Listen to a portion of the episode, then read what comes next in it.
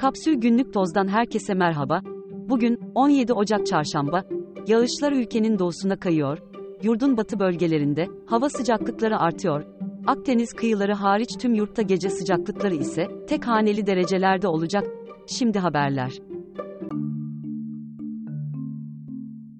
Türkiye'de son 5 yılda 1 milyon 957 bin üniversite öğrencisi eğitimini yarıda bıraktı. Kişi başına düşen üniversiteli sayısında açık ara Avrupa'nın zirvesinde yer alan Türkiye'deki üniversite öğrenci sayısı 6 milyon 950 bin olarak kayda geçmişti. Üniversite sayısı da 208 2015 ile 2022 arasında 2.3 milyon öğrenci üniversiteden ayrıldı. Bu sayının neredeyse 2 milyonu ise son 5 yıla ait. Okuldan ayrılanların üniversitelerine bakıldığında ilk sırada 78 bin öğrenciyle Anadolu Üniversitesi geliyor. Bu sürede İstanbul Üniversitesi'nden 68 bin öğrenci, Gazi Üniversitesi'nden ise 66 bin öğrenci, üniversiteyi terk etti. İlk 25 sırada Akdeniz, 9 Eylül, Ankara, Marmara ve Ege Üniversiteleri yer alıyor. Emmy ödüllerinin 75.si sahiplerini buldu. The Bear, en iyi komedi dizisi, en iyi erkek oyuncu ve en iyi yardımcı kadın oyuncu dahil toplam 10 ödül kazandı. Succession, geceden 6. Beef ise 5 ödül ile ayrıldı.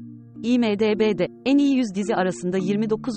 sırada yer alan Better Call Saul ise yayınlandığı yıldan itibaren toplam 53 Emmy adaylığı almasına rağmen hiç ödül kazanamadı. Atatürk fotoğrafları koleksiyoncusu Henry Benazus, 94 yaşında hayatını kaybetti. 1937'de Aydın'a gelen ve Atatürk'ün leblebilerini yediği için Atatürk'ün leblebilerini yürüten çocuk olarak anılan Benazus, koleksiyonundaki binlerce fotoğrafı Ankara Atatürk Müzesi ve İzmir Büyükşehir Belediyesi'ne bağışlamıştı.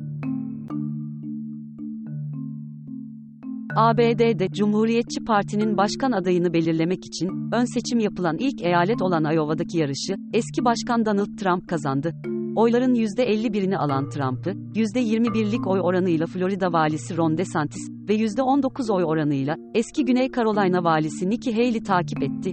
2008, 2012 ve 2016'da Iowa'daki ön seçimi kazananlar partinin başkan adayı olamadı.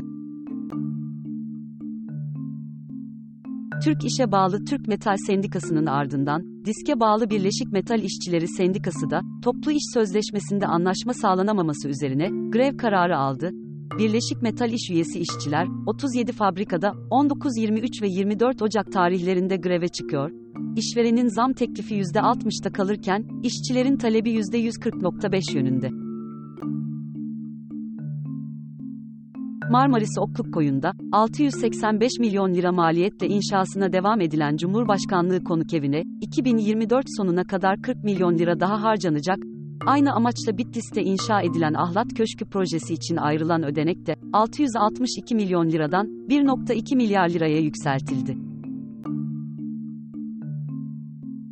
Apple, akıllı telefon satışlarında 2010'dan bu yana ilk kez Samsung'u geçti.